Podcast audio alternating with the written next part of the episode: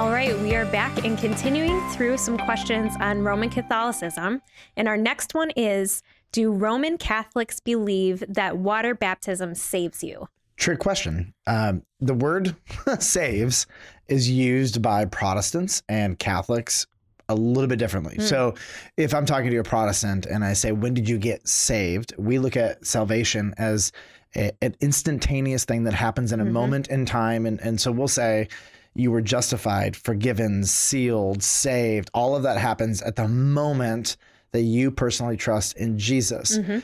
A Catholic um, who is really in tune with Rome's doctrine is not going to use the word, quote, saved kind Okay. of in the same way.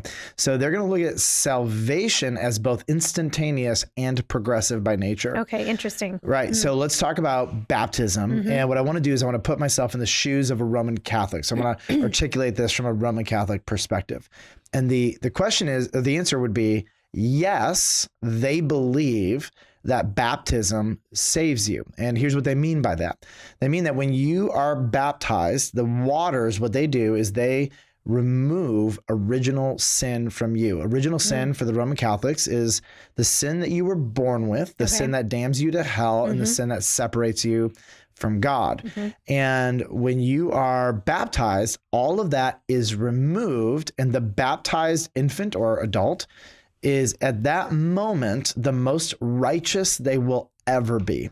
Um, they are reconciled to God, and there is no practical sin that stands between them and God. It is kind of the purest moment of their entire life, if you will. And they really try to get that done as soon as babies are born or as close to it as humanly possible Yeah. to just open that door to Correct. having the relationship with God. Yeah, so if you're Roman Catholic, you you want to make sure that before a baby dies, they are baptized. Now, if the baby does pass away before baptism, there are different avenues that they can partake if the parents are Roman Catholic.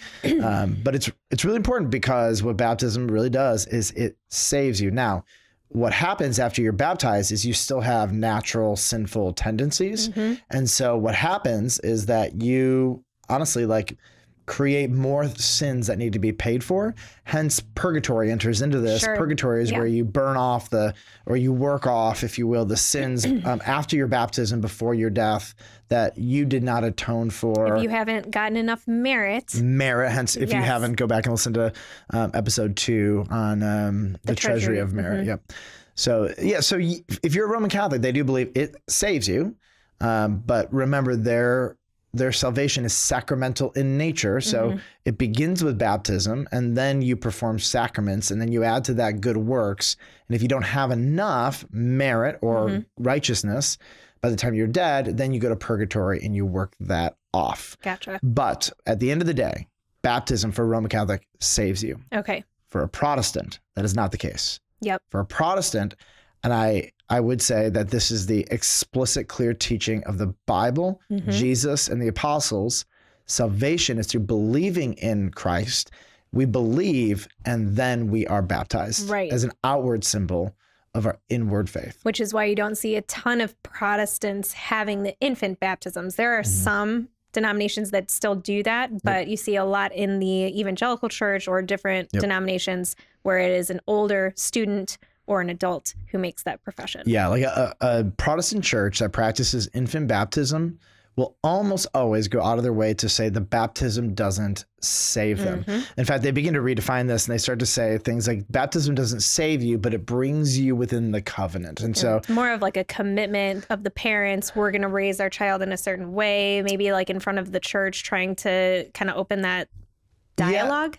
m- mostly, but then there are some Protestants who they won't say it saves you, but it will say that there are covenantal blessings and Mm. that baptism inaugurates you into the covenant. And just by proximity of the covenant, you have blessings that, that Mm. Interesting. happen. Well, let's jump into what the Catechism says. Yep. The Catholic Church. Um, this is what it says about baptism. Water. The sim- the symbolism of water signifies the Holy Spirit's action in baptism, since after the invocation of the Holy Spirit, it becomes the efficacious sacramental sign of new birth. Just as the gestation of our first birth took place in water, so the water of baptism truly signifies that our birth into the divine life is given to us in the Holy Spirit. Yep. And you you could listen to that and and maybe conclude if nothing else was written by Rome in their catechism that it's just a symbol, um, but it, it is not for them just a symbol. It is a powerful action that creates spiritual realities. And so um, the next one, this is from um, section twelve thirteen of the Roman Catholic Catechism. Read read this one. This is important. Uh, holy baptism is the basis of the whole Christian life, the gateway to life in the Spirit, and the door which gives access to the other sacraments. Through baptism, we are freed from sin and reborn as sons of God. We become members of Christ and are incorporated into the church, big C mm-hmm. church, and made sharers in her mission. Quote, baptism is the sacrament of regeneration through water and the word. Yeah, this is huge because if it was just a symbol, that would be one thing. But now they say things like um, baptism is the door which gives access to the other sacraments. It is also the gateway to life of the of, of the Spirit.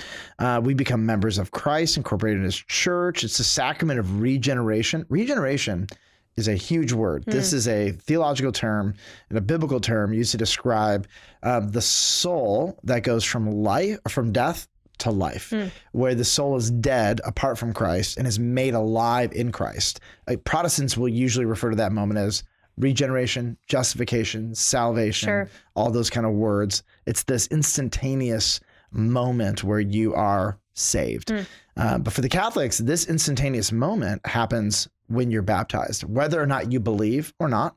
Um, and if you're an, an infant, you have no capacity, you know, to believe Right. at all. Right. Um, here's one. This is interesting. I'll read this 1238.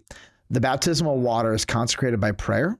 The church asks God through his Son, the power of the Holy Spirit may be sent upon the water, so that those who will be bapt- baptized in it may be born of water and the Spirit. And this is where they'll say that when you're baptized in the water, then you're also baptized in the Spirit. And that's how they apply that, that text. Interesting.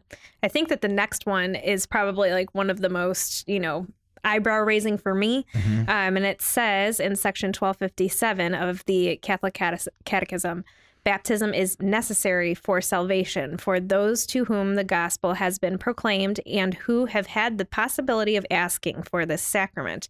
The church does not know of any means other than baptism that assures entry into eternal beatitude. Yeah, unfortunately, I would love for the for the people who wrote this to sit down with Jesus and he would say that's belief, not baptism. Hmm. And this is where um, I think the more a Roman Catholic begins to um, check all of Rome's teaching with explicit text of Scripture, Hmm. um, there begins to be this discrepancy. And I think over the last probably mm, 1,200 years or so, uh, more and more Catholic doctrines are being put forth by various popes and synods or councils. And these teachings are increasingly explicitly contradictory to what Jesus says. Um, and that's it's really challenging to hear. Like, here's another one. This is t- section 1263. By baptism, all sins are forgiven. Hmm. Original sin and all personal sins, as well as all punishment for sin.